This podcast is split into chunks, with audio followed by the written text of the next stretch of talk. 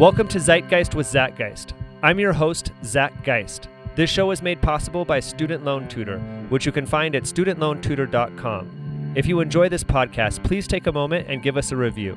Thank you.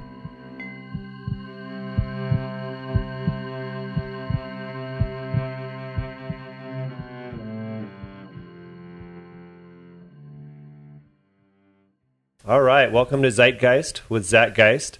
Today I have my guests, Erin and Carl uh, Rabke, and uh, both of them have been pivotal in my healing journey.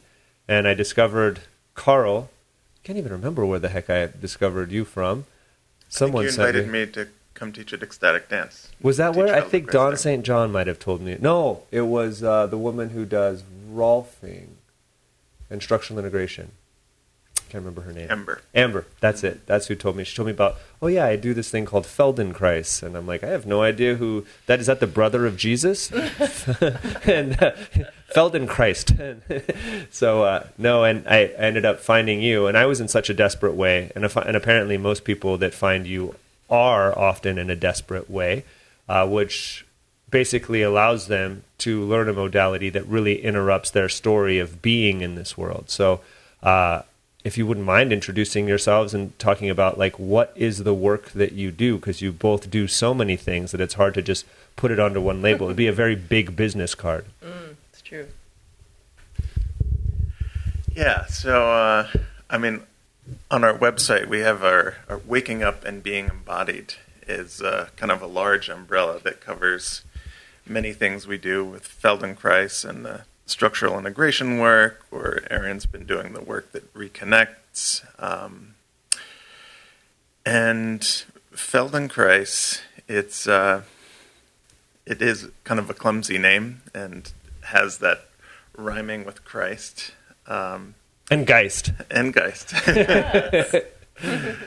um, but I, I think part of why it's still somewhat obscure, even in bodywork circles, is that it's it's something that doesn't have a kind of tidy elevator pitch description, and it also invites a real shift in uh, kind of how modern culture and conventional reality functions. You know, it's it's a it's a learning modality that uses movement to kind of create greater sensitivity and awareness, so that we can discover our habits and compulsions and have a kind of reorganization around them. And for many people, it when they first come to it, it's it's just uh, very slow or subtle compared to doing hot yoga or something like that. And there's this view that the you know the more um, the higher the degree of stimulus, often the lower amount of sensitivity is there. And Feldenkrais work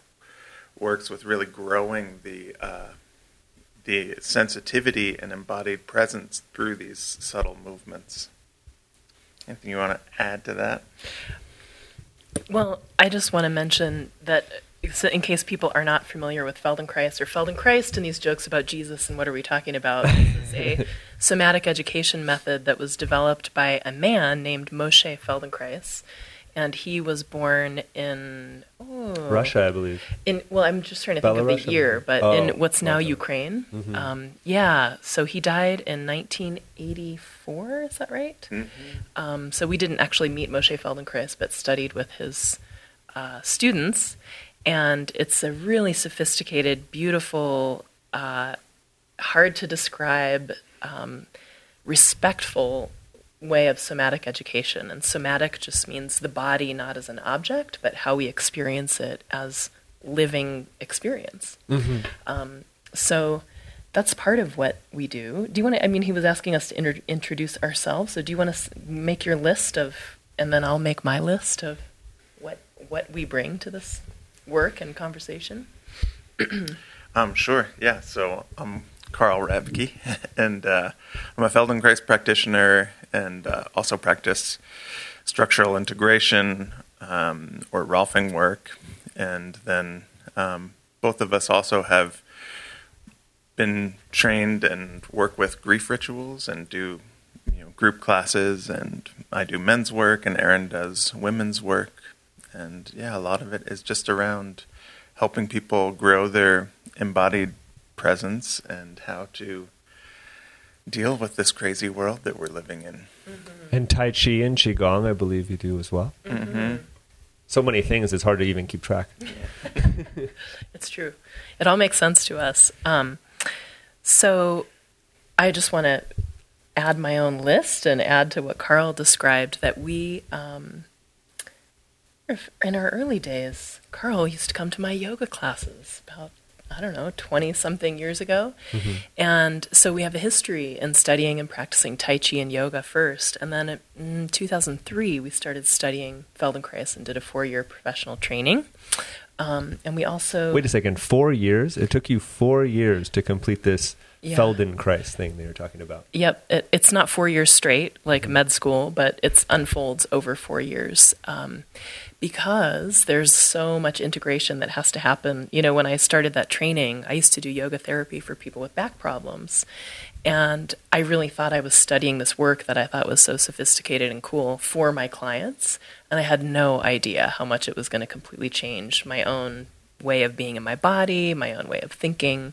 What it reminds me of, because I've also I also practice Feldenkrais. That's my main modality, even more than dance. Mm. Uh, I mean, it's even incorporated in every other aspect of my life, even I things that have that. nothing to do with quote unquote movement, because life is a movement mm-hmm. pattern, and how you engage yes. with life uh, Feldenkrais, the philosophy behind that, that happens through these movement practices, mm-hmm. starts to affect all of these elements. But uh, what I feel like for me, and probably how you felt practicing yoga and Tai Chi and Qigong and then discovering Feldenkrais, is that for a while you thought, and I heard this used with like Niels Bohr and Einstein, is that for a long time people thought, oh, well, you know all there is is particle physics you know we're almost we're almost at the point where we've got everything figured out we have the theory of everything all already established and all of a sudden they they they discover the quantum realm you know and they're like oh my gosh like not only do we not know everything is everything we thought we knew is now in question and for mm-hmm. me that was feldenkrais i'm like well, wait a second. You mean I could tweak my neck and then in this weird way that I can't even describe? It's not mechanical. I don't know how moving my ankle somehow makes my neck release, mm-hmm. but this is happening to me now. Like I've I came to you guys because I was completely broken physically. Like I couldn't walk. I had a walker. I was 37 years old with a walker. I was emaciated. I got down in the 120s, down from at one point 205, all muscle bodybuilding, doing yoga, doing these things, mechanical you know, I, I, you know, my body looked the right way, but I mean, I had very limited movement. I mean, it looked as though I did. I mean, I could bend and fold and stretch and lift heavy weights, yeah.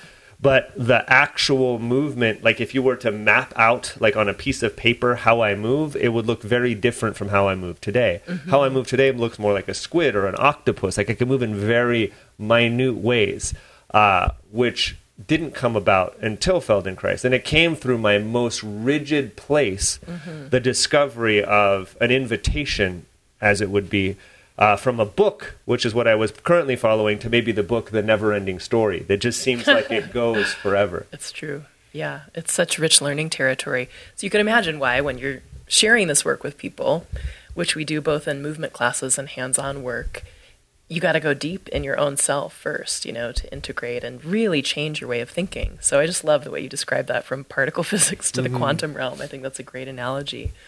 Um, and if I can just say that um, something that's really exciting to me about about this, which ties into like an inner way of embodying or understanding the kind of um, deep ecology shifts we're being called to make in the world is that Feldenkrais is rooted in systems thinking about, you know, um, the body and how what you're doing with your ankle or your ribs or your hips affects your neck or what you're not allowing yourself to do with those places. So it's it's a way to step out of that reductionistic part based um, Western model of ourselves. And it's, you know, though I used to give lip service to this and have great faith in this in yogic practice, to have the felt experience of moving as a whole instead of a collection of parts you're doing things to, you mm-hmm. know, as your body, it's just beautiful.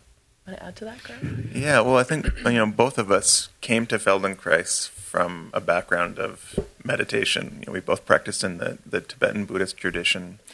And as kind of You know, there was like for me, there was the you know the what's often the gateway drug of massage school. You know, studying body work and then going into the structural integration. And the Feldenkrais modality was one that really honored something that's often given lip service to that awareness is self organizing.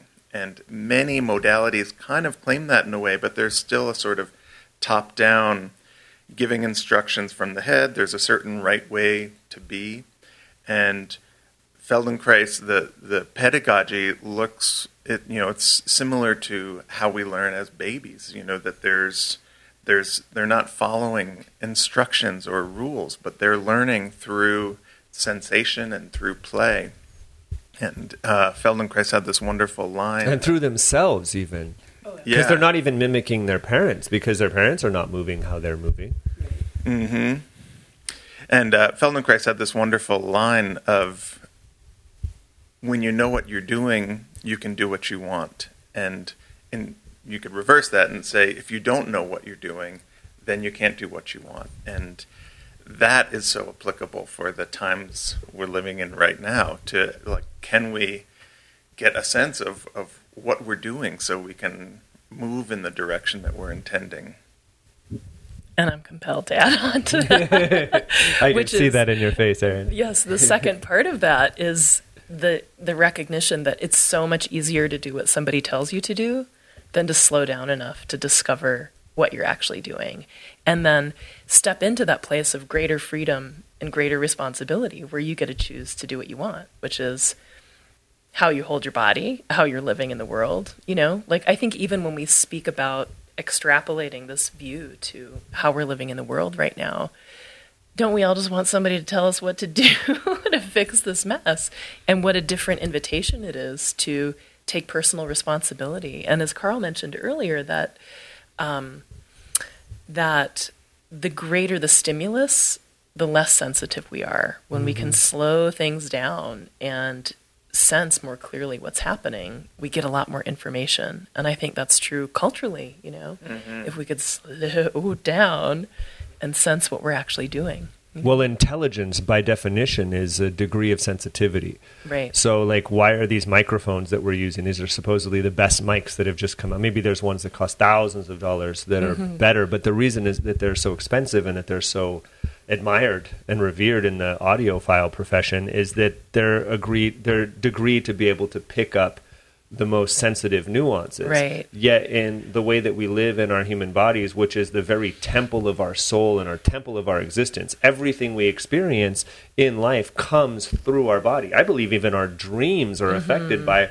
the way that our body is. And most Yeah. people are using their bodies as almost a machine to trudge through life, to trudge to a job that they don't fully enjoy, to sit in crappy chairs and do the same movement patterns that they always do. And in order to feel good about themselves, they don't really know that there's an alternative. I didn't. Right. Is I would go, okay, what do I need to do? And for a while, I was like, okay, I need to lift weights, but I also need to be flexible. So, you know, I even came, created a mantra for myself. You know, you know, flexible, hard as a rock. I cannot, I will not be stopped. I mean, this was back in the, the tw- in, in, you know, when I was in my twenties, going to Anthony Robbins seminars. So, thankfully, I guess, or or at, not at the time, but I think the two worlds merge. I started. I, I need to dance, so I have more fluidity, and I need to do yoga, so I'm more flexible, and I need to lift weights, so I could be strong. And at some point, all of those converged, and I just broke.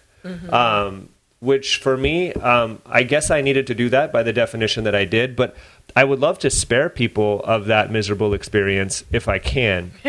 and I know you came into this with a back injury that you that Yeah. you received, I, lack of a better word, I gave myself. that you gave yourself from doing what you thought was what you should be doing, quote unquote, to be Right. healthy. And you were doing all the right postures and all the right sequences and all the Mm-hmm. right breathing, and you're flexing your abs and doing all of the things that you're supposed to. That you, you were a well tuned machine, as we would call it.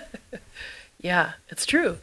And um, I think it's also really exciting. Um, I know this isn't true for everyone because sometimes you have pain is so complicated. So I always want to be super humble when we talk about pain because it's so nuanced, it's related to so many things. Um, so hear my humility as I'm saying this. But one of my teachers said, um, You don't have a bad back, you just have a willingness to compress it, you know? And what a both that pissed me off, but then it gave me ground to actually work with myself.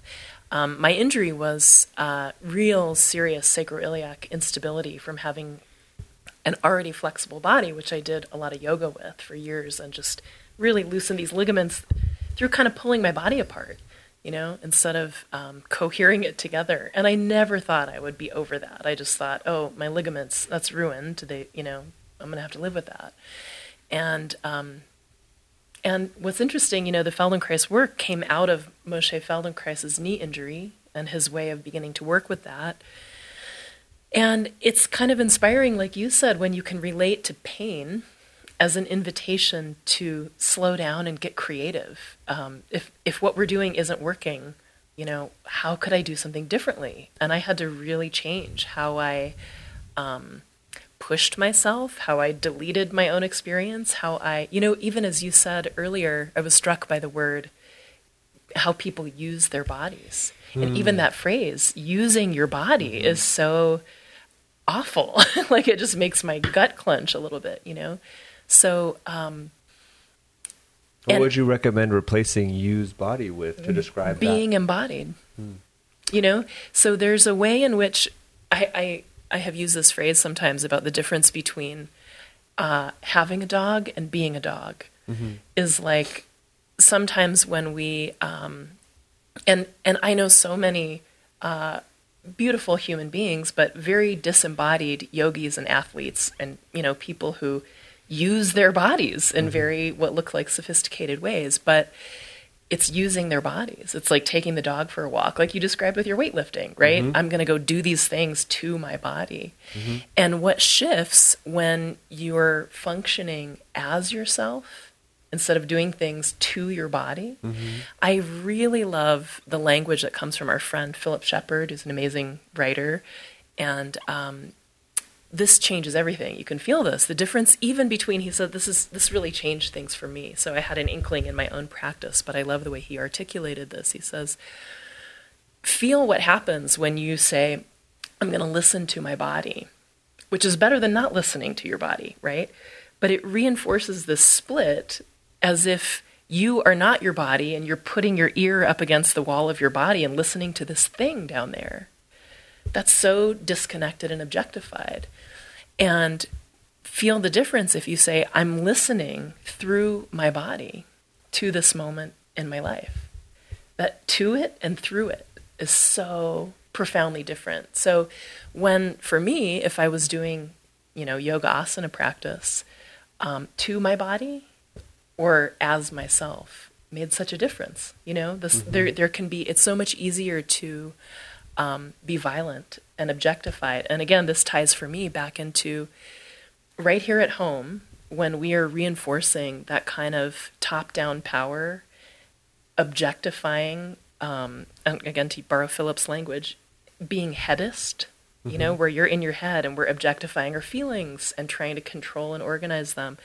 We're objectifying this body and trying to tame it and corral it and make it look right how we think it should look then we're doing that to the earth and we're doing that to others, you know? And what can change? I think it's fascinating to include our embodiment in this when we stop when we step out of that paradigm of objectifying and doing things to it even you know like in western culture we're well intentioned we think we know we're doing all these fix, fixes Oh, we're the best at that. But we're not connected, and they we're end the up best having at doing these, the fixes, right? Yeah. Awful fixes on um, fixes on fixes. It's like the genie with the three, like three wishes, yeah. and you need more wishes to undo the first wish. That are bringing us to the very verge of extinction. You know. Mm. So what happens when we um, step out of being identified as this thinking head and objectifying, you know, the body, each other, our feeling, life? The world around us and start to be in such a deeper, more intimate relationship. And you have to slow down to do that. So, you know, it's completely changed my relationship with my own embodiment. I don't use my body anymore. Mm-hmm. Um, I experience my body and I'm intending to take good care of life. And that has changed my relationship with the plants in my front yard and how I show up when I go on a hike in the mountains, of being in much more intimate living relationship. And you know what's kind of crazy is it's alive. you know, and it's so beautiful when we um, dissolve. Well, can I can I go off on a tangent for a moment Totally. here? Yes. Um, this is really exciting to me. So, learning years ago that um, in indigenous languages overall, to make a big umbrella statement, the ratio of nouns and verbs is about 70% verbs and 30% nouns. English is the reverse of that. We have more nouns, 70% nouns, and about 30% verbs. And how we use language, like using the body, that's a noun, um, of course, hugely experiences, alters our experience of life. So there's something about what I'm I'm dancing around here that is like when we can step out of the experience of the body as a noun and the tree in my yard as a noun and you, Zach, as a noun. A noun say, is an object, whereas An a verb is a living process. a Right. living process. And if you look at this, if you want to deep di- dig deep into this, uh, this occurred to me through some reading. Is that uh, live or live or Yeah. alive is that process that's alive Right. and active and something we can participate in brings us together. Whereas if you reverse it, which is kind of you said, I noticed that you said the English language is almost reversed, the inverse Yeah. of that. If you take li- live and you spin it around, what does that spell? yeah, Evil. that's hilarious. Evil, Yeah. you could switch them around and make vile. you could do all sorts of things. But it's, But- I mean, when it comes to the body too, I mean, so often we make our back pain a solid noun. That's the same thing. Or we make I our, have a back pain. Right. Here I am Or a again. migraine, now there's three of us. There's or me, my body, and my back. Right. or an anxiety. And how can we approach that with a, a kind of living, fresh, respectful relationship so that it doesn't become this solid thing that we're at war with, but something that we are intimate with and learning its ways and what supports and what aggravates it. Mm-hmm. And I just want to say this isn't for everybody because I know sometimes when you're in pain, you just want the damn pill, and I just want somebody to fix me. And this work is not for you if you're still in that place, you know. Yeah. And what you said in the beginning is, you know, fortunately or unfortunately, a lot of people find their way to the Feldenkrais work when everything else has failed, and they're like, "Hey, I read about this in the brain's way of healing," or I heard about this from so and so who referred me, and they're willing to try it and then it changes everything you know as you said i love how you said you know once once you learn to think in that way once you learn to treat yourself and life in that way it it changes how you do everything you know Yes, I was blessed to have been addicted to opiates um, for emotional pain.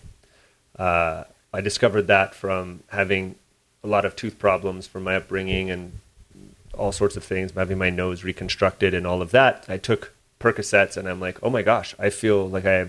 I could, I could think now, and I feel not like shit for the first time in my life. I remember when I, I was like, "This is like the limitless pill." I was able, all able to do all the things I couldn't get myself to do. Uh, I was able to go out in public places and do all sorts of things and have like social interactions with people. I'm like, this is the perfect medicine. I just got to figure out a way to take this, and if I do this, then I'm totally fine. Right. And so, uh, which led me to opiate addiction, taking Iboga to be able to get off of the opiate addiction, going through, before that, going through 20 different withdrawal periods, which is basically like feeling like you're going to die. It's unimaginable. You want to crawl out of your own skin, but you can't get out. Because once you numb, trying to get back into your body is like extremely i mean you can't even describe it once you've been numb for a long time mm. the minute you stop taking these medicines or these pills now you're inhabiting a body that is intelligent and telling you like this is on fire this emotion this th- it's just Yeah. you know you want to crawl out of your skin but you can't get anywhere. So uh thankfully when my back went out i had already done all of this opiate problem so i'm like well that's clearly not an option. So uh, it pushed me in this direction where i think other people might go through surgery and my, i d- couldn't go through surgery. Like i think i would have gotten someone would have definitely told me i should go through surgery.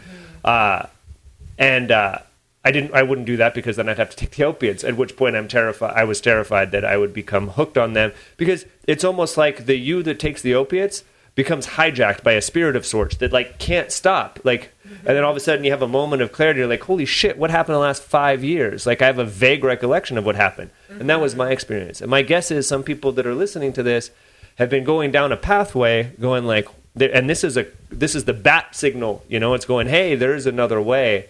Uh, how would you recommend they get at this? Because there's more. Feldenkrais is just one element, and the movement part is just one element. And Moshe first discovered this because he couldn't walk, so it came out of necessity. His wound, Right. which was his knees, became his gift, which was this idea of what he calls Feldenkrais after mm-hmm. his own name.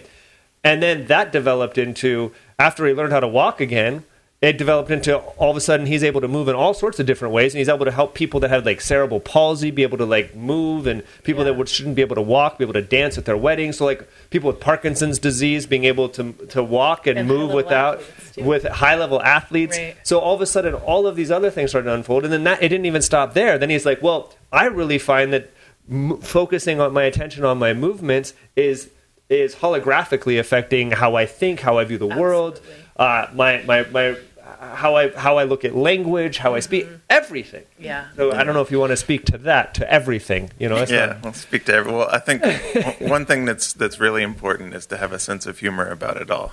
Yeah. you know that it's it's humbling and it takes a lot of practice. If you've been in a world that's mostly nouns, they don't just like suddenly shift to verbs. It takes some easing in, and same with when we've been objectifying our body. There'll be momentum to objectify, and we can keep coming back. Like one of the lines that we repeat probably ad nauseum for many people, but it, we always need reminders of it in the movement lessons we teach. Is is there any way that I could do this movement in a way that's uh, less effortful and more pleasurable or more satisfying? And you know, for someone who's listening right now, if you're sitting or walking, could you pause and just see is there any way that you could be sitting or walking that could reduce even 5% of the effort you're using? Or could you be a little bit easier or to you know feel the presence of the ground or the chair under your feet or your butt? You know that those kind of reminders uh, will gradually draw us back into this embodied presence. But it takes yeah it takes humor and repetition Does your stomach have to be that tight right now to be walking or driving or whatever it is? That was one of my big things. Oh, yeah. I was just like, got it. Like that is the way to be is to have that stomach in tight, up and tucked up, and rah, rah, rah, you know, shoulders back. You know, uh, Jordan Right. Peterson comes to mind. You know, be like the lobster, shoulders back, stand up straight, and move through the world, eyes forward. You know, and Right. you'll get what you want. You know, and. Uh, in some ways you'll get what you think you want but I, uh, even what you're trying to get at is really trying to get back to that i mean look at a look at an infant. They, you're trying to get there is really what you want that feeling of aliveness and those big eyes and this deep connection. That's really what you want. All of the other things that you would have to puff yourself up and hold the abs in and all of that is to get is a substitute really for what you really are looking for. Uh, what comes to mind is when I first heard of Feldenkrais, uh, I had some uh, somebody gave me it wasn't even you it was somebody in Hawaii gave me uh, an awareness through movement lesson. And the woman in this lesson was telling me okay and now try to do it easier and then move your leg in this way because there's no demonstration and I remember getting so mad because I couldn't do it and I didn't understand what they meant. I was screaming at my phone. Yeah. and, I, and, and, and like somehow there was a moment of clarity that emerged and I'm like why am I so mad? It's because I want to blame her for not giving me the right instructions. Yes. And uh, and and I'm like, and I also felt stupid that I couldn't move in the way. And Madeline somehow like knew what she meant. I was losing. I mean, I lost it for like an hour before I like was able to pick that up again. And this comes back to this process. We've been told to punish ourselves for not, you know, operating, and and it creates a really fucked up feedback loop. You know, Totally. Trying to do something new. Oh, I don't know how to do this new thing correctly. Oh, I'm I need to punish myself for not doing this thing correctly. Oh, now I feel even worse and I'm screwing up even more and you get all muddled and tangled up. Oh, there's so much. I'm I'm making notes here because I want I to see say that. so much in response Yeah, to yeah. what you're asking. So, um, Well, what you just said about learning, and you know, I love also the the honesty of being pissed about it in the beginning. Many people, it's so disorienting to step into a Feldenkrais class when you're used to somebody telling you what to do. And um, I find this work is so respectful because we respect you way too much to tell you what to do. Mm. And in the beginning, that can piss you off. Like, well, wait, you're just left flailing on your own. But the lessons and the classes have structures to help you learn in specific ways. Um, I was just thinking of I maybe it's a some physicist or something, maybe Nobel Prize winner. I don't remember who said this, but he said, you know, I am not the greatest expert in my field. I'm just the one who's made the most mistakes. Mm. And that's how we learn, right? That's mm-hmm. how we hmm. learn to walk as babies. So that whole loop of punishing yourself when you make a mistake and shutting down. And there's a difference between safe mistakes and not safe mistakes, which right? is why we start in such gentle ways. So you can start to discover, oh my God, I'm cranking on myself. Oh, that hurts when I do it like that. I get to choose. Yes, I get to choose how, how I'm going to inhabit and move my body. Um, one of the sort of orientations in this work that's so deeply important to both of us is uh, the way Feldenkrais said this, which just knocked the wind out of me when I first heard him quoted as saying this line, even after we were doing this work for several years. He said his definition of a mature human being is someone who has reappropriated inner authority. And that the point of these movement lessons is to help you to remove outer authority from your inner life. Mm. And it doesn't mean you're not a learner. Actually, you're the, you can be the most curious learner. And what you participate in your own teaching. It right. doesn't mean that you don't have teachers. Right. It means that you're part you actually could help teach yes. them and they help teach you. Krishnamurti, who is one of like, gosh, that man was like a, for me, such a revolutionary and life changer. Yeah. Like, like I was so indoctrinated into the, you know, deep, deep fundamentalist Christian religion. And I felt completely trapped by it, and I was looking for another authority, and I found it in Tony Robbins, and I found it in Eckhart Tolle, and I'm like, okay, mm-hmm. I am just going to listen to this one person. I need someone to listen to. I didn't even want another voice because the more voice I have, the more confused I got. I'm like, you guys are saying conflicting things. Who do I trust? Which one is right? The, that's you know, thing, and right? like, and it's terrifying to take those reins back. You know, because yeah. if you're taking it back at 37, you've been without those reins for a long time. Oh. You're far down this strange pathway, and part of you wants to believe you're going the right way. Right. And uh, and I found that if I kept going that way, uh, I was going off a cliff of sorts. And uh, for me, I had to see the precipice right. to really go. Okay, I guess I'm going to wander some different direction and I had teachers, and I wanted Carl just to tell me what the hell to do. I remember I, I love Philip Shepherd's book too, and he said somewhere somewhere it's like just breathe into your pelvic bowl, and that's how like everything works. And I'm like, that's it. I got the secret. I met with Carl, and I'm like, damn it, Carl, why didn't you just tell me the secret? All I had to do was breathe into the pelvic bowl. You just want me to keep coming back for more Feldenkrais things, and uh, you know we're looking for that magic bullet or yeah. that panacea, and that panacea is a constant investigation as opposed to a place you arrive at. And if you think it through, you don't want imagine you arrive at the place. Now you're God of everything of your whole planet and you're in control of everything. Okay, now you're here. Now what do you do? Mm. Like do you just sit there on the throne and command? You already know that whatever you're going to command is going to work. It's so beautiful to be in a in a state of constant learning, constant mm feeling an even broader spectrum of emotions, feeling even more connected to others around you, yourself, and the world at large, feeling even more connected to your ancestors, feeling more connected to a beautiful future, all feeling more connected to your grief because it goes in both directions. The roots go down as deep as the tree could grow up. Yeah. Both of those need to happen at the same time. And I think this might be a good part because I've seen some of the things you're writing down. Many things. You want to say something, well, Carl? I want to say, um, you know, what comes up with that is uh, one of our teachers, Reggie Ray, had this great line of how one of the main differences between indigenous cultures and modern life is this emphasis on connection versus improvement.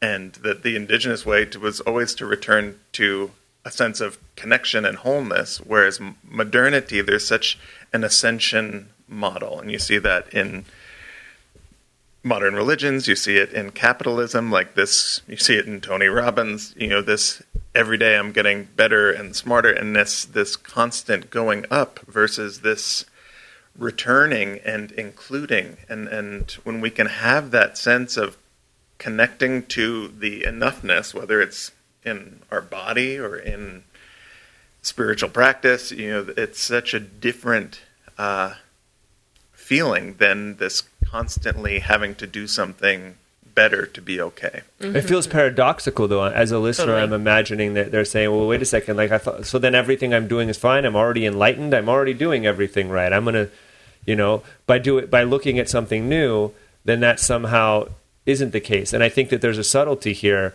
of I think people don't even know what it means to connect with more with more. Uh, as opposed to they, they, they equate this comes i think from our agricultural era you know like what is good? More is always good. More money is always better. More likes on facebook you know uh, more friends uh, all of this moreness. Somehow if i have more then i'll be safe. It's the whole idea of like farming. I, every moment i spend should be a spend uh, should be spent accumulating because I don't know how the winter is going to be. And it seems like everybody's preparing for this winter that never comes. And instead, in its place, comes usually, uh, which Jenkinson calls more time living a life that you never really signed up to live in the first place because it looks nothing like the life that you were planning to live. Yeah, there's so much. We could go on and on. Yeah. Um, I, I'm just thinking about, uh, you know, Carl, you were talking about sense of humor being so important. And I just want to say this the quality of kindness is so giant, too, to be, you know, have a sense of humor and a sense of kindness toward yourself. Um, I'm thinking of this connection and improvement paradox, right? Because what what will happen if you go to a Feldenkrais practitioner? They're not going to fix you. They're going to help you get more connected to feeling what you're actually doing, to a sense of new possibilities.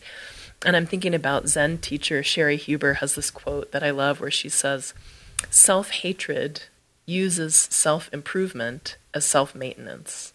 So, to unpack that, it can often be a rejection of ourselves that takes us into constantly trying to improve ourselves. Like, what is, is not okay. So, I got to keep working, working, working, working. And um, it's not that when you get connected, you're stuck. And that's fine. It's not like, hey, I'm enlightened, I'm going to get connected. It's about um, when we get connected, the paradox is improvement happens, but not through the channel of rejecting yourself and fixing yourself. It's like reawakening that biological intelligence. So it when it it might look very similar when a similar thing for me this is so important. Mm-hmm. It comes through a channel of organic learning instead of our inner critic.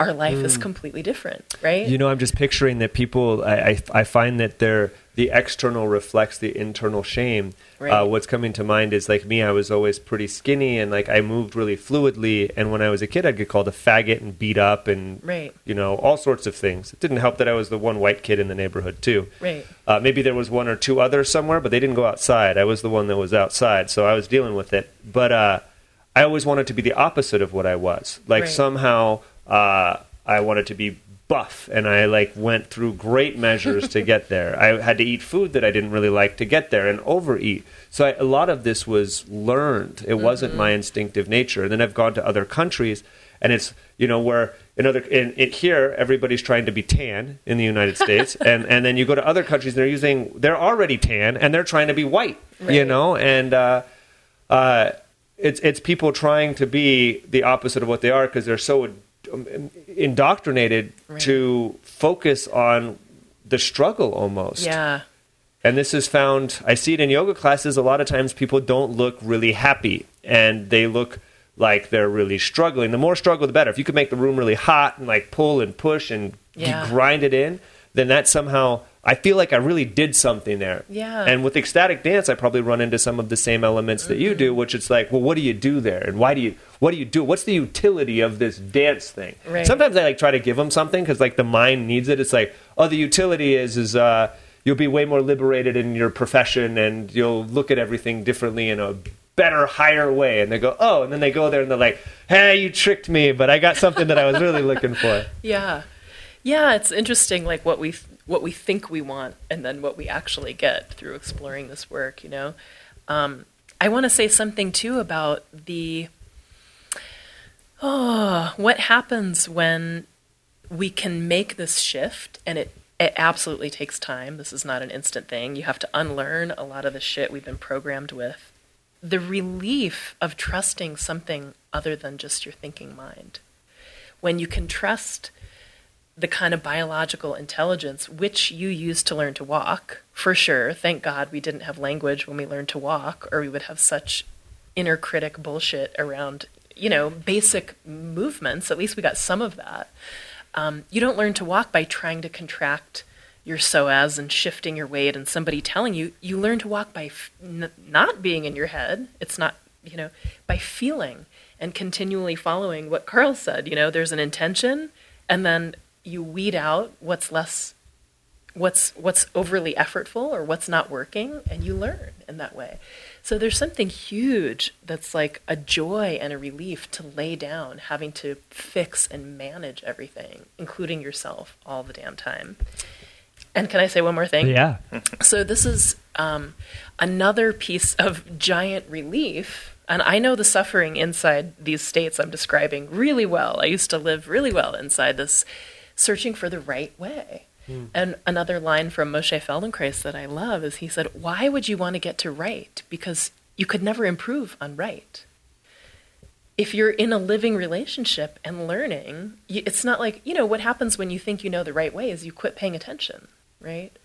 And instead, when you awaken this, um, a phrase that I love from the title of a book by one of our Feldenkrais teachers, Ruthy Alon, is mindful spontaneity. Great book. Such I, a I great think book. everyone should read that I book. It should so, be too. before you take physical education in school. You should read Mindful Spontaneity. It's a great book that um, when you can awaken that quality of mindful spontaneity, you don't you're not stuck in right, you know, and that search for right and then the relief of I don't have to pay attention because I finally have the right way.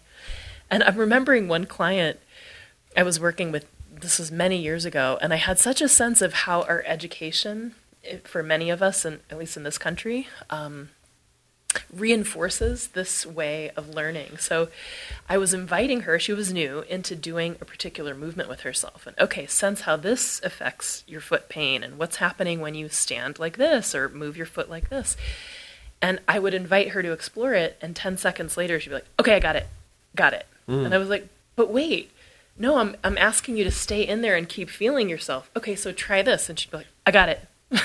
I'm like, mm. the point is, if you got it, you just slammed the door on your capacity to learn from what you're doing. And this is another great thing. You could learn so much about your psychology and the way you think through how you move. Because it's all one, actually. Totally. Yeah. I would find myself like, okay, I'm moving in this way and have this like got it thing. And the minute I would have that, everything would tighten up. And I'm like, and then I'd be like, wow, everything's tightening up. And then I would release it. and I'm like, wow, everything's released. And it, you, you watch these loops play. When I'd first done the uh, the ibogaine to like help with the opiate addiction, I'd quit like through cold turkey and like was basically white knuckling this addiction for a year. Just like I'm not going to do anything that's going to make me take opiates, which actually led me from having a company that did millions of dollars of revenue a year that I started and founded multiple different companies to where and I used to be able to get up in front and speak and do all these things mm-hmm. and all of a sudden I'm living in a tent in the wilderness because I couldn't get myself to do any miserable work because my capacity to like deal with suffering without numbing at that point was virtually zero. So I could do some like gentle yoga uh, and I could sit and read a book and drink coffee and eat food. And that's about all I could do. The minute I do anything more than that, I'd walk in the park, I could sing. And, and that my capacity was that small, truly. Everything was built on top of that. That was just the beginning of my journey. Yeah. And my guess is that if you're probably listening to this podcast, you've been through some of this journey, and maybe what this could be for you is some further resources of how the physical embodiment could lead be a portal into all of those other things that it doesn't look like it's the portal to but paradoxically is the portal to. It's one of these ways that you could really it's one of the blind sides. It's the you know the the somatic body is essentially our living embodied unconscious. And as we feel uh, it uncovers to our conscious awareness which uses language and all of these things and dreams it uncovers a lot of these elements it's like all of a, you've been locked in this house and all of a sudden you discover this secret trap door like Narnia, and next thing you know, like you're seeing all of the, you're like, what the hell? There's been a damn Narnia in my closet. You know what's going on here? It was just That down in my was pelvis. yeah, down in my pelvis. I mean, I think a word that's so important here, Zach, is uh, is integration. You know that when Erin was talking about trusting something other than thinking mind. Like thinking mind is wonderful when it's in relationship to the intelligence of your heart and the intelligence of your gut and the intelligence of your bone and the intelligence of the living world around. But often our thinking mind is like dominating and filtering everything through that particular small band of knowingness. And, and this is mm-hmm. something where um, another of our mentors, uh, Russell Delman, and his embodied life work has been so helpful. And, and he uh, works with this practice of inner listening that's based in and very similar to the focusing work that Gene Gendlin came up with of uh, how to really be in inquiry with how life is living through our bodily states. Mm-hmm. That every interaction, that every moment of you know elation or anxiety is is a physical experience, and and we're often not getting how much is resonating in our torso, in our belly, in our skin as we're going through mm-hmm. our moments in life. Yeah, it's it's almost about awakening to the awareness that's already there. Right. You know, we something, just ignore it. Something that's coming up really strongly for me is I'm realizing that what's been so helpful for me is being around people like you and people that are embodied because it's an in, just your very being is an invitation in being different with myself. Mm. Uh, you know, because a lot of times I could think I know what where where I'm going. I could listen to this podcast and I can go, okay, okay, I've been more relaxed in my belly, which is great. Do that also. Like yeah. this, yes, and uh, something that's been really helpful is to be around people that are more embodied. And and we hear this thing in the Bible by their by your by their fruits you shall know them. Mm. And I think a lot of people again restrict that, minimize and go, okay, how much wealth they have, meaning wealth like how big is their house, how big is their uh, their how nice is their car, how how big is their diamond ring. But no, wealth means how is their life experience? Like, do they look comfortable in their body? Mm-hmm. Like, are they able to be with grief? You know, like, are they, they don't necessarily need to be happy all the time. We live in Utah where people, you could go down to some counties and some towns in Utah where everybody looks like they are in perfect paradise with an inversion happening outside and people choking on the air. Like, hey, how are you? I'm doing very great. How are you? Oh, I'm fantastic. You know, like, I mean, it scares me really. And what that shows to me is an inability to feel the grief and the pain and the, the the, the reality of what's happening outside, and kind of a form of magical thinking, or what some people refer to now as as uh, spiritual bypassing. I want to know right. if you could speak to being with both the un- discomfort of being in the body as well as being the discomfort of being on this planet and being in it as opposed to being the homunculus or the president at the top totally disconnected from the world saying it should be this way because this is how it is for me and everybody should be like me how do you be in the pain in the inversion, in go back into that body and feel what the hell's happening there. You want to go? Oh, there's so much on this. we could have hours about this. Um, yeah. Well, there's there's definitely. I mean, there's so much potential for bypassing, and I think it's it's happening a lot now with practices around meditation and yoga. Like, it's a it's a real hard suffering world. And some of these practices can kind of veer us to the side like oh i can be in my you know you look at the cover of yoga journal or esalen catalog or something and, and it's this sense of peace. Whereas i, I love the uh, term that pema chodron uses of like we often think of a spiritual practice as like walking on this stairway out of the muck you know to satori or to heaven and like whoa when really it's it's walking down into the muck and it's developing a capacity of intimacy to be with uh, another term to use the places that scare us and to mm-hmm. have a mm-hmm. different relationship with that and uh, i think it, that can be experienced on so many levels whether it's a physical challenge or you know a part of myself that i don't like or a part of myself that i want to improve and and it goes to also the you know kind of what comes from Jung or Michael Meade that often our genius is with the wound. Like the gift that we're going to be invited to give in this life is intimately connected with one of you know what we find most challenging or what we want to get rid of or what we want to use psychotherapy to to fix and and how to have a kind of way of entering that so that we can uh, greet these parts of ourselves that we're trying to lop off or get away from. Mm-hmm. I want to say, I think it's great that there's so much more awareness now around um, so many people unpacking trauma work and how to do that. Um, one of the things that I really appreciate is, uh, you know, Stephen Jenkinson, who you've interviewed, mm-hmm. yes. said in one of his places, you know, these days waking up means waking up with a sob. So that's often true in our own history, how we carry it in our mm. embodied lives. And certainly if we're willing to like pull our head out of the sand and look around at what's happening with extinction and suffering all around us. So of course people don't want to wake up to their bodies because holy shit, that's where you're going to feel everything you've been so busy avoiding. So going back to, you know, having compassion and a sense of humor and community to support you in that um, one of our mentors, Francis Weller, has this gorgeous line that he says his version of a mature human being is to hold grief and grief in one hand and gratitude in the other, and let yourself be stretched large by them.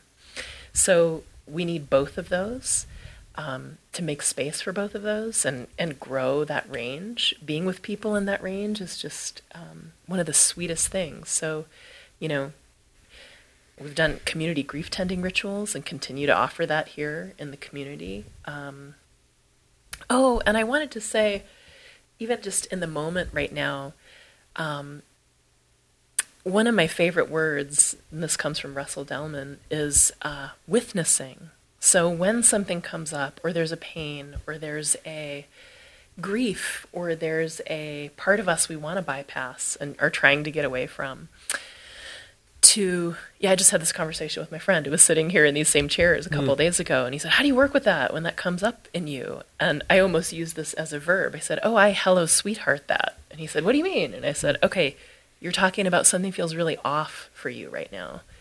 Can you feel that in your body like we could all do this right now i'm feeling tense or i'm feeling whatever is there it's a we know to use that language because there's some bodily sense mm-hmm. that it comes from. So, say he said, "I feel it in my heart." I said, maybe you can put a hand on your heart and just say, and my language is sweetheart. Maybe you like, oh, hello, big guy. You know, like, mm-hmm. hello, sweetheart. I know you're there. Just that to the suffering, so that you can um, be the best friend to all the whole village in there mm. of your inner life. And again, this is about stepping out of um, fixing it, objectifying it, and improving it, and instead being connected and to compassionately say to uh, the panic that I feel as I'm feeling the support of the ground and my embodied presence, I can really grow a sense of um, the part of me my vast, most magnanimous self that can welcome my pain and say, I know you're there and I'm with you. And hey, how do you want me to be with you right now? A lot of people have not had that example. You know, I'm, as you're saying this, I'm like, I could picture myself even a couple years ago going, I don't deserve to be okay with yeah. my pain. Or, what? I'm a little pussy. Man up. You yeah. don't get to feel that pain. Get on with it. Stop complaining. Stop whining. Yeah. You know, uh, yeah, yeah. You know, I, I, that's that's kind of what I picture in my head. But at the same time, I, I, ran that program for a long time, and, and it's very isolating eventually, and uh, and painful because eventually the pain gets so big that it, it will break you, and, yeah. and it will bring you to your knees. And I, I think this is an invitation for those that feel that way. If you don't want to be brought to your knees, I could tell you that I I pushed all of those boundaries, all of those limits, and charged forward. I mean, I have mm-hmm. King Leonidas tattooed on my on my left arm really big with the skull of dead kings on on the inside of my arm saying mm-hmm. like I will not surrender I will plow forward until someone strikes me dead and there was part of this idea that I wanted that to happen no it's okay it's okay I think that's the importance of humor yeah um, the challenge is we live in a society where nobody did strike me dead. So I just kept charging forward and forward and forward. And yeah. I think a lot of people in our economic stockbroker world, they're like warriors that, unless a heart attack gets them or their back completely gives out, like they're not, they're in war with themselves and the and mm-hmm. trying to accumulate like they're bounty, raping Yeah. and pillaging this planet and themselves and their relationship and their own adrenals and Mm-hmm. their very fiber of their being and the gifts that they were even brought here to this world to. They've sold their soul in a way Mm-hmm. to like, hey, I'm gonna. I, I just wanted out of the project, so for Right. me, I'm gonna do whatever the hell I could do to get out of here. I remember the first thing I did was I bought a used Mercedes. It was a crappy car, but I'm like, I have a Mercedes. I bought all my suits at like not even Goodwill. It was cheaper than Goodwill. They didn't fit me. I looked like a black preacher on Sunday. I mean, they were like turquoise and purple and teal. I just didn't know any better. So I mean, I must have been the laughing stock uh, at the car dealership, which is my first job I could get. And uh, and I just plowed ahead. And I think that what we're looking for is uh, a more gentle way to do that. Because that could be some people's path you know? Go and crash like me and, and maybe that's what maybe that's what you need to do. And uh, or maybe you could stop earlier. Because it could have been worse. I could have kept pushing. I could have taken some op- i mean i did not by any means take it to the full capacity. I mean i could have got back on opiates. I could have like went and got my spine rec- like i don't know what the hell they do but fuse my spine together. Right. you know, uh, you know, got you know injections of some kind, you know, cortisol or whatever in my spine to kill the pain and plow forward even more. Mm-hmm. I have I have a couple things I want to say in hmm. response to that, and one is, excuse me, I'm just thinking as you're mentioning that how many people, including myself, and I think including you, once they get oriented to the different possibilities in an approach like what we're describing here, say, I am I'm thinking of one of my clients. I am so grateful for that incapacitating back pain I had because following this path, it's completely reorganized me into such a more beautiful life. You know, and we can keep pushing. But um, what I wanted to say when you were uh, talking about the voice that says, you know, you're a pussy, you don't deserve that, you know, um, all praise to pussies, by the way. Just have to put that yeah, plug in and they, all all all No life insults. comes through them. They could expand to the size of a watermelon. you know, I think I think uh, I Wait, think penises are actually a lot weaker. You know, like you, you don't you, you don't do everything just right. They won't cooperate and participate with you. You're looking down. You're like, come on, man, what's going on? it gets cold. It does all sorts of interesting Yes. things. It'll mimic a turtle. Do all sorts. Of, so the aside is praise to Yeah, the pussy, yeah. but um, I wanted to say that you know the the view or the orientation that we come from in that listening practice I'm describing is really in alignment with you know my understanding and practice for 25 years in the Buddhist tradition, which is to keep inviting you into the self that's not a self, that is compassionate awareness. So when the voice comes up and says, "Hey, man up, you're a pussy," then that's another part. You can say, "Oh, hello, hello, sweetheart. Yeah. You're really worried about me, and you're trying to protect me." And I love this image I use often about um, relaxing into that more compassionate, vast self that really can welcome all these voices. And then it's like having, you know, three kids or puppies on your lap in a different mood, and they could even be fighting with each other. And you can say, "Hey, you who think I'm a pussy, you're here." And you who are grieving, and I'm with you too. And there's room for both of you at the same time. You know? And embodied presence is such a, um, I don't know how you do that without that. Otherwise, it just becomes mental. You know, I see people turn embodied presence, the idea of embodied presence, into an idea. And I've heard it on your podcast. You ask, well, what do you think about embodiment? And somebody's like, well, everything's embodiment. And then it's like, hey, wait a second. Uh, uh, uh, uh. I see what you did there. Yep, you know? it's true. I mean, I think you know we can do that with anything. It's turning the turning the the verb, turning the lived experience of what's here right now into a noun. And I just I just want to say and appreciate what something Francis Weller, who's been our mentor um, in many things, but particularly in working with grief, that sacred territory.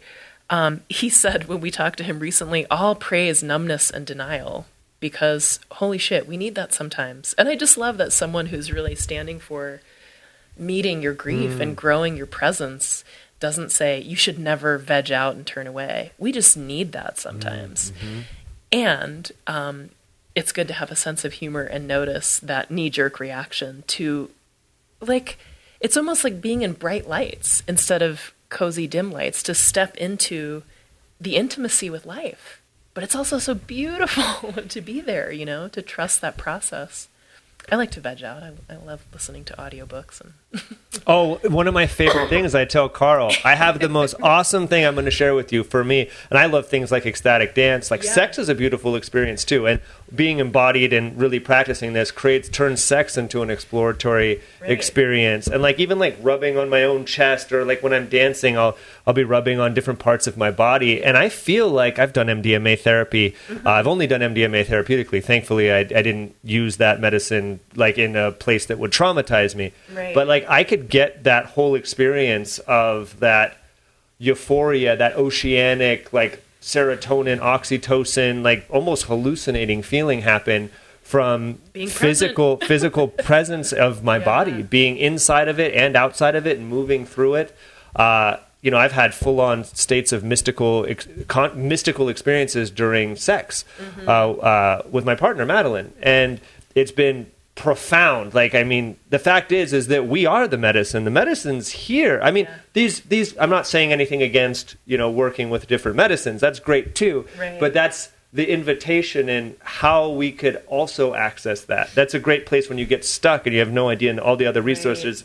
Uh, you can't find a way. That's a good place to do it. But to have that as your first thing, Mm-hmm. you'll end up getting stuck on it because it's the invitation into a different way of being with yourself Mm-hmm. and not the end in, in and of itself. I don't Well, know I, if that I makes always sense. love that story with Ram Dass and Neem Karoli Baba, where, you know, Ram Dass and Timothy Leary were doing all of the acid tests and having, you know, all these mystical experiences and discoveries. And Neem Karoli Baba's like, okay, give me some of your medicine. And, you know, takes like some enormous amount, like 12 hits of acid or something, and just is functioning like he does and greeting people and occasionally would look over at Ram Dass and wink. Uh, but basically was saying like, this is the state I live in. Like your medicine, maybe it gives an access point, but it's not. It's not the main thing. It can be a, a gateway or something. Mm. It's an important distinction to use the medicine as a way to invite whatever that medicine teaches you into everyday life. I think that a lot of people believe that they have to keep going back to the medicine, like a- as opposed to what ways can I live my life that will help cultivate the experience that I'm seeking, that I'm receiving through the medicine. And sometimes the medicine will teach you that, but sometimes we lack the grammar to even know that that exists, so we don't even know to open that door on the journey. So, uh, you know this is something that i've seen a lot in our the community that i'm affiliated with is that a lot of people are taking these medicine journeys and i feel like a lot of people and alan watts says this you know i don't know if he practiced what he preached but uh, you know when somebody answer when they answer the phone you don't need to keep calling you know uh, and and and i see this happening. And the challenge is with these medicines there's also the risk of psychosis and a break of uh, of reality. Like you could all of a sudden be perceiving reality very different than everyone else around you, and then now you've got to figure out some way to integrate that. And it's an initiatory process that some people don't make it don't make it back from. Right. Yeah. And, and like everything, we need elders and practices to, to let those glimpses uh, become more sustainable. yeah, cook. hmm Cook You know, to let them cook. like alchemy. Yeah, yeah, yeah. Um, I'm just thinking again to bring it back to a really simple when you're talking about integrating in daily life, and there's so many ways. So one is uh, "Hello, sweetheart," or "Hey, big guy," or whatever your inner life likes to be acknowledged for what we're carrying, and also um, less effort, more pleasure, as Carl said, mixed with your intention. You know, so it's not just like lay on the couch and drink beer all the time. It's about I want to do this thing. I want to bring forward something with excellence. How could I do that with less effort, more pleasure? And just how that turns on presence through your body. If you're willing to, oh, I could let my shoulders drop and my belly soften and my pelvic floor unclench and my jaw soften a little bit. Um, or breathe a little more fully or completely, you know? And that the other thing I love about that is it's not a right way. It's Yeah. an invitation to be an ongoing relationship with yourself. And I think, you know, in our culture, I don't know why I was thinking about this in response to what you were just talking about, but the way we confuse doing our best with a sense of trying the hardest. So often we're mm. we we don't feel like we've done enough until we're in pain. Then I've done my best. Or pretty close to it. A lot of effort, even if not pain, Right. t- more effort equals good. Yes, equals Yeah. I really Yeah. am doing my best. Or And- as the bumper sticker goes, Jesus is coming. Look busy. Yeah. So I think it was sometimes like you know, I've n- we've never had this done at our home. I would love to, but to have an energy auditor come and say, "Hey, your old windows are leaking a lot of heat, and your um, your your refrigerator is an old model, and it's really sucking too much electricity, and you could insulate your roof, and you're not leaking energy in that way." This kind of inquiry I'm describing is an ongoing way to do that in your own body Gosh, to I'm just- become more sustainable. I'm picturing someone even in a house like that's super aware that that's Yeah. their whole purpose is to like watch you for a week. And they like go like okay like it With would- kindness? it, with kindness they go like it would be better if if like your forks were here and your cups were there because like you're always going like back and forth because we become so habituated and mechanical by nature like Right. that's what the human mind tends to do it tries to figure out systems and then repeat it Yeah. and I don't know if that's what it would always do but in the current culture that we live in where we have to earn this stuff called money that we then exchange for everything and Right. you know we we have to fill so many things like i'm looking at all of the books you have in your house basically like you could probably build another house just from the books that you have if you if you lay them up i totally think so and and i think that what's coming up here is uh, I remember when I first started reading and learning new things. The minute I go to learn something, I, w- I would punish myself for not already having known it. oh, sweetheart. Yeah. So I'm like, oh, you stupid. Why don't you even know this? You know, or I'd read a sentence and I'm like, and, I, and, I, or I, and I'd be like, why don't I get that sentence? Like now I have to read it again. I don't have time to be reading this shit again. I mean, it was brutal. Like the internal Yeah. feedback loop. And I would just read and just sit with the discomfort of being like, I'm reading this page. And I might not understand a damn thing. Yeah. Uh, and and for me, I didn't always speak the way that I spoke. I think I spoke. I was looking back at this whole ten year Facebook thing. Right. If you're listening to this right now, this time is when that whole this is me 10 years ago this is me now things Yeah. happening on facebook and i'm looking back at like even the words i was using and it was like simple sentences like this and this and this and that and this is what it is and it was a total state of being and i forget robert bly pointed to this state of being that it's like you know single syllable words you know and and and this the crazy thing is Right is that and that state of being like actually works really well in the economic world because Mm. so many people are in it that you could quote unquote market and manipulate that Oh, yeah. those people not even realizing that you're manipulated because you yourself are being manipulated by the way that you're being in the world so you're trapped in it and something that i find a lot of people are afraid of is they're afraid to read different material that will go against what they already know because it makes their physical bodies uncomfortable and they've just associated anything that feels emotionally uncomfortable as bad or Right. anything moving in these ways like all of a sudden i'm discovering that i am there's there's this term called parasitic tension Yeah. and the idea of a parasite is very deep but Right. parasitic tension meaning that muscles are contracting that don't need to contract in order to do the movement you've learned that you've Yeah. learned that and the minute you move that it's like you're finding out how bad how blocked up you are. It's kind of like Right. being a man and looking at your most impotent state of of your, you know, your penis in the mirror when it's cold outside and just like standing there with your belly out, you're just like, "Oh man, I don't I don't want to be with this." Mm-hmm. And, you know, stopping and stopping all of this stuff and really being with yourself is very vulnerable, very challenging and the shame voice gets really fucking loud. I, Yeah. At least for me I could speak. It beats the hell out of me sometimes. And sometimes it's more than I could take and it's hard to even let that shame sit at the table because it's beating the hell out of everybody else at the Yeah. table, tipping over the table, urinating on everybody. Oh, it's tender territory. Yeah. I'm just thinking of this uh, statement by Stephen Levine, one of our really important teachers who we never met when he was alive, but he was wonderful. One of, friend of Ram Dass and did a lot of work with death and dying and wrote some incredible books and taught with his wife Andrea. And he said something that I think is so important, and you can apply it to so many places. He's he was this is from a live uh, workshop recording that Sounds True has. It's so great. It's called "To Love and Be Loved: The Difficult Yoga of Relationship." We've, li- we've listened to it so many times. I I almost know half of it by heart. And he said, somebody asked me, Stephen, how did you become so kind? and he said, I was surprised by the answer that came out of my mouth. And what it was is by noticing how unkind I was. How do you become more embodied? By noticing how damn disembodied you are. How do you become, you know, more anything? By noticing.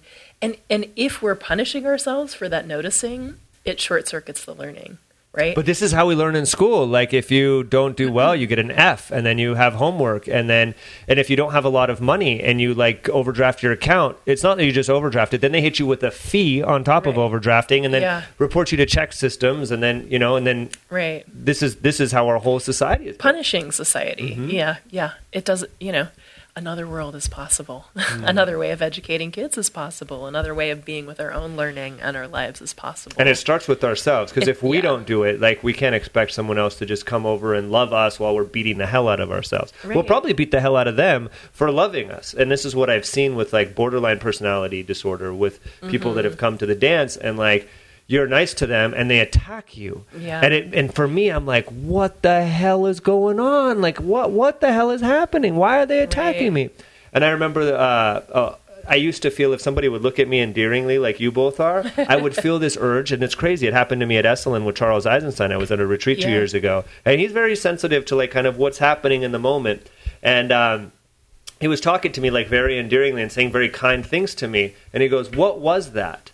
And I and it, and it totally interrupted because I, I was fighting back an urge when he, an impulse when he said, "What was that?"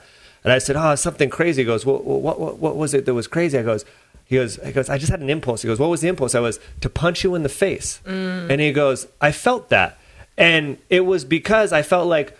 Why are you being so nice and endearing to me? You fucking want something from me, or, or, oh. or, or like I am unsafe with you doing this. Like this you being really with me is mm-hmm. going to be followed by something really shitty. I better fucking fight you off. And this is a, a real feeling. And I probably had that for a long time. It was probably so prevalent that I didn't even notice it. I mean, I'd have all sorts of weird impulses, Yeah. you know, and to be. And then to not feel shame for having the fucking impulse. You see how it comes right back around? Oh, like, yeah, yeah. oh, what the hell's wrong with you? Why are you thinking that? You know? And so it, I'm just thinking about your the work that you've done in somatic education and changing how you are with your body and probably how you used to embody that in punishing yourself and weightlifting and whatever. and cracking it even i've done it a couple times Right. even in this thing pop pop pop like somehow like i'm gonna somehow pop everything into place and i'm gonna be Yeah. o- i'm gonna have arrived at that proper adjustment and just how how movement is so primary you know it's it's our the habits and the stuff that comes in from the time we're in the womb to you know even developing language. How primary those patterns are to how we sense who we are and what's possible in the world. And how when you start in a safe context to explore where you're clenching how you're pushing your habits of doing that um, how it can change the the manifestation of the shame voice or you know the impulse to punch Charles in the face. and that it gives us a, a handle where we can bring more choice and volition. Like I Yeah. love the example. Like if I were to ask you, Zach, why are you the way you are when you're around your mother?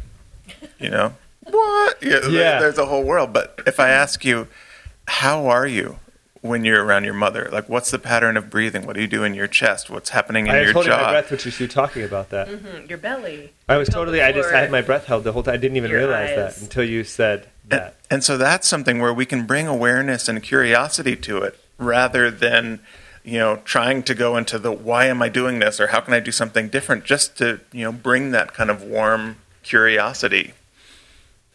Gosh, you know, Erin just ran to go use the bathroom, and she said, "I got to go pee." And I, and what it made me think of is I've also had to pee for a while, which is cool because we're probably wrapping this up shortly. But uh, we are so conditioned from the time we're children to not even be able to follow our own need to urinate. I remember, you know, in uh, in you know elementary school.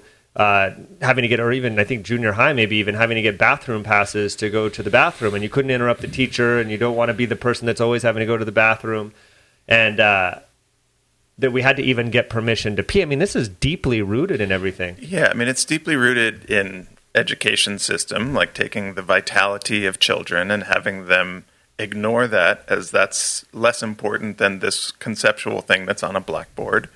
Or just being around adults and caregivers and having our bodies resonate with a certain truth and having them tell us, no, this isn't what's happening. Like, you know, so Uh, again, I would I would get called a hypochondriac when I was a kid because I was sick all. I mean, I was just varying degrees of sick. Mm-hmm. You know, like when I was like my best day back then is like equivalent to some of my worst days now. Wow. I mean, sick, sick, sick on like nasal sprays and d- steroids and Actifed. I just take it like vitamins. You know, I mean, I was so sick.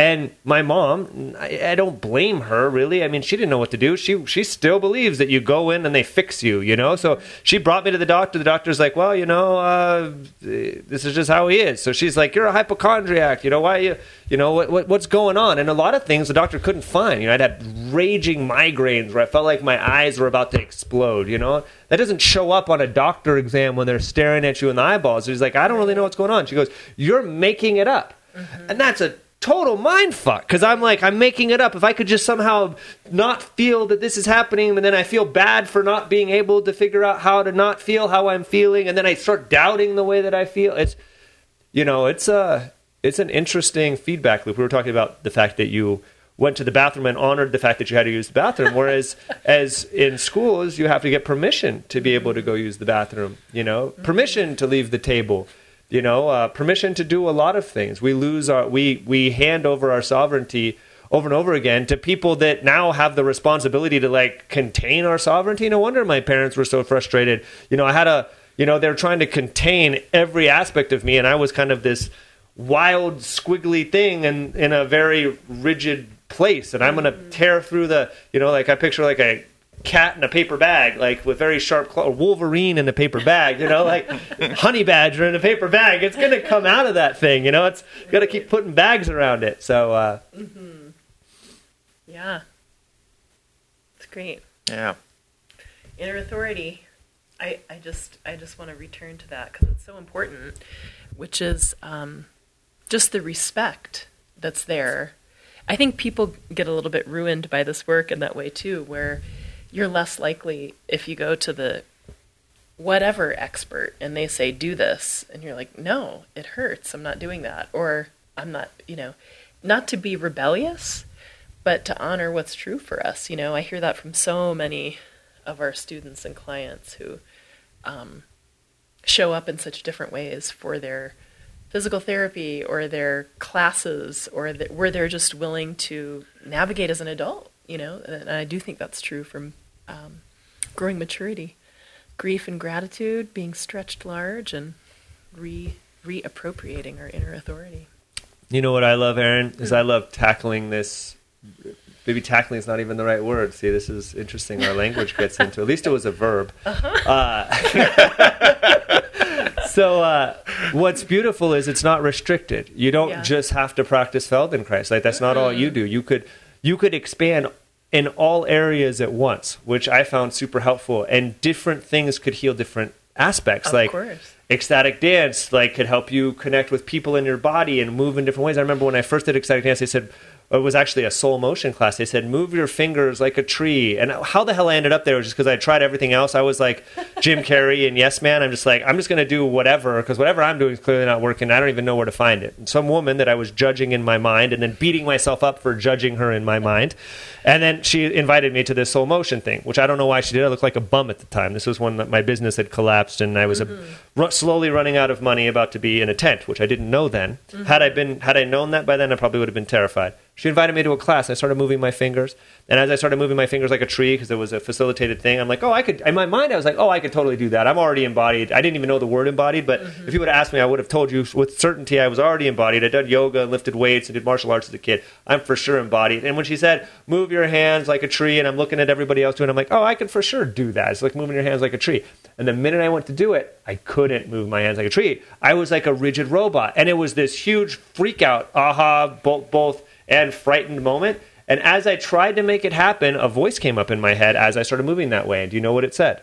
It said, You're moving around like a little faggot. You're going to get your ass kicked, you little faggot. And I was like, Whoa, what the hell? And thankfully, mm-hmm. as grace would have it, I had done enough reading and research and stuff to know that, like, oh, wait a second like there's something here. I didn't quite know what the hell it was, but what it was happening is that these thoughts and different traumas in my life had blocked off how I would move. Mm-hmm. And for women, it's probably different ways that they move that might look sensual, that they got maybe slut shame for, their mm-hmm. uncle looked at them some way or whatever, and maybe they didn't even consciously make the decision to not move in that way, but they saw their uncle looking that way, they saw their strange response from their father, and then like and then both of them kind of chose to forget it. They stopped acting like that, and then they got locked in their body in that way. I think, you know, we are following so many instructions in ourselves that we don't even know we're doing or where they came from, you know? And to just begin to slow down with humor, with kindness, to begin to discover, you know, countless weird habits that came from an experience like you're describing or what your dance teacher said when you're five years old about your belly or you know Mm. sitting in church with your knees together because that's how a lady sits and you need to At least you got to sit. I was Russian Orthodox as a kid. We had to stand up for three hours. well, and that the cool thing about going back to Feldenkrais and the movement lessons is that you can discover all of those rules by how you roll your pelvis up and down or how your head turns from side to side. Like, oh, there are all these things that say, oh, the ribs can't move or the breath has to be held in this way or my eyes have to do this. And we can gradually start to, uh, yeah, soften the rigidities of those habits and compulsions. And now I'm thinking of something that Russell says, which is if you're not present to what you're doing with that kind of mindful spontaneity, and by present I mean in an embodied way, um, you can only repeat the past. You can only follow the neural grooves that are already paved. Only when we're present can we have that possibility for something new to emerge. And for most of us, we gotta slow down. Yeah, the times are urgent. Slow down. That's what Bayo Exactly. Akomolafe says. I wanted to, something's coming up really powerful for me right now, and it's a great. Mm-hmm. confusion that I have. Like sometimes I see things that, in my in the way that I perceive it, seems incoherent. I'm like, well, that doesn't really make any sense. And uh, and I came at this through Feldenkrais first, so I, maybe that's why I see this in a different way. But you guys are both really active in the Jung Society of Utah, and are also d- deeply into Jung's work and you know dreams and you know that whole process of alchemy which interested jung because you introduce all of these different things into a vessel and then the alchemical vessel changes all of those things. Meaning again we're struggling with language things right? Uh, there it's a process. You're putting multiple processes into a place and then a new process begin, begins to unfold that is different than the than the sum of all the parts. Not even greater it's just completely it's all of those processes coming together in a different way and i see a lot of people that are deep into the jungian work and they seem very intellectual and heady and in a lot of cases disembodied in my opinion. And what i what i think might be valuable for them is to look at feldenkrais a- and and look at the body as an alchemical vessel. And as you take these different movements breathing patterns the way that the eyes move uh, the way that you hydrate yourself and all of and, and the time that you spend with yourself and the voices that are going along with your body being one system an alchemical vessel uh, and the moving the moving in different ways begins to shift the entire thing. And that's how you could move your ankle and have the spot on your neck release. And that's how you could discover a completely different way to sit stand breathe or whatever. And it's this constantly unfolding alchemical vessel that we get to inhabit our entire lives. Why do you think that they don't make that or do you feel first of all i don't know if you feel that they make this connection but i feel a lot of times that people like go i'm that psychology person. I'm not that body person. What, what's this body mind split that's going on? Well, I, I mean, there's deep roots in our culture of the body mind split, huge, and um, and I think a, there's a lot changing with that, with trauma work and you know somatic experiencing and the way.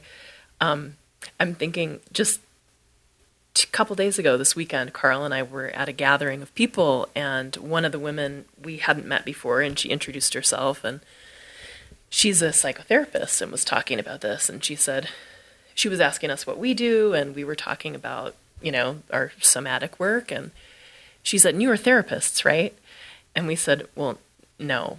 She said, "Well, you're the real therapist, aren't you? Because the body is where it's at, you know." And her expression of wanting to do more than that. I don't identify as a therapist, you know. I like even the framing of education better than therapy, personally.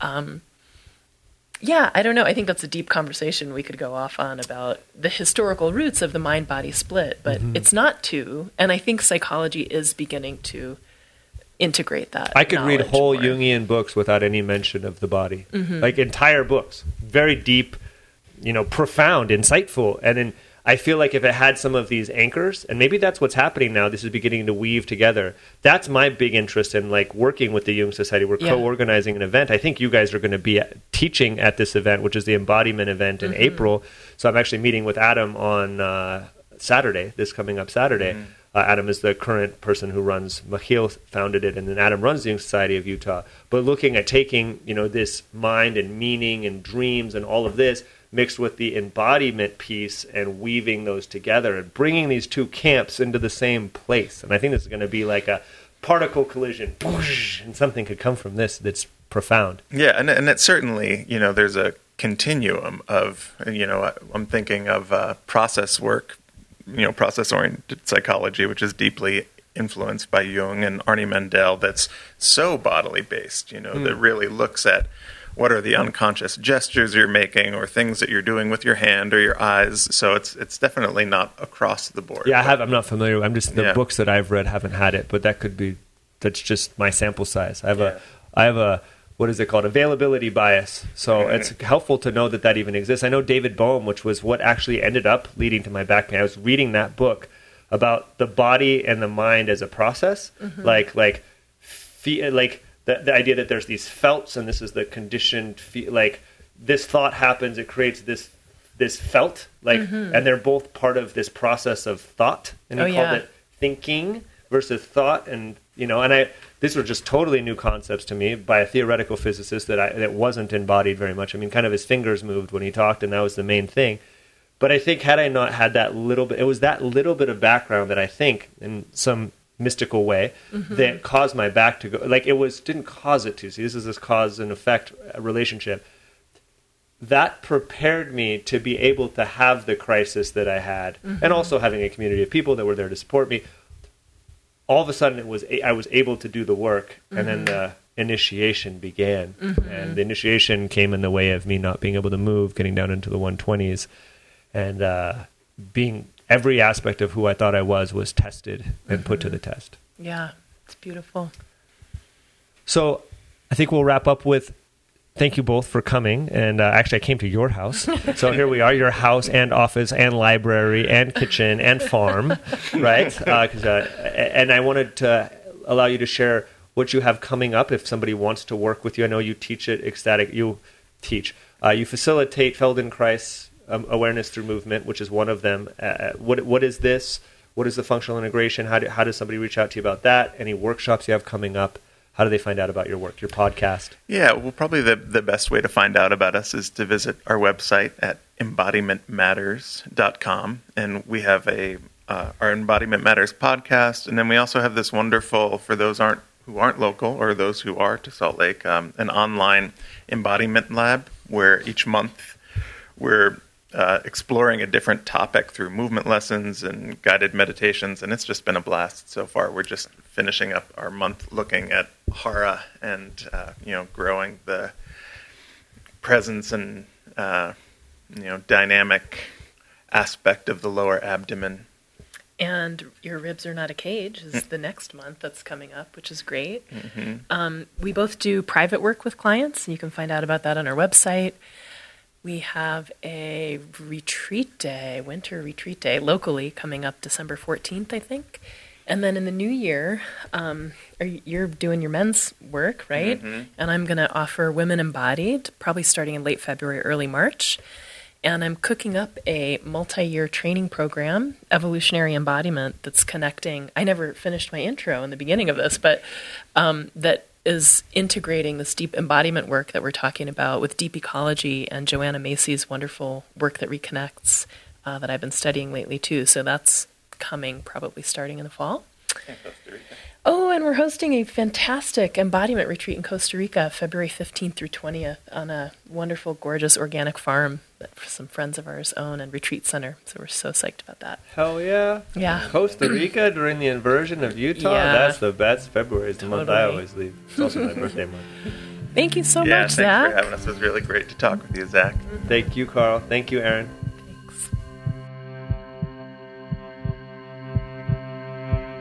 Thank you so much for listening, and please follow us to hear future episodes where we discuss topics such as alternative states of consciousness achieved through dance, intention, and shamanic practices, sacred economics, dream work, trauma healing, building community, permaculture, healthy and compassionate living and eating practices, somatic and alternative healing modalities, politics, psychology, mythology, and more. Our work is focused on the liberation of spirit, a return to the sacred, which is a constant collective inquiry.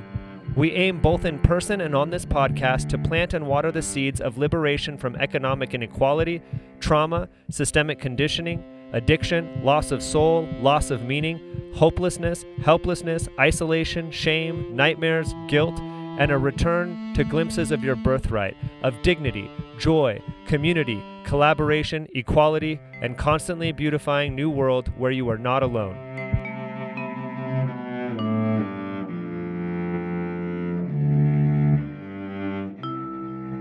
And always, if you're ever in the Salt Lake City area, come join us for yoga, dance, or in the garden. A community of beautiful souls are here to welcome you.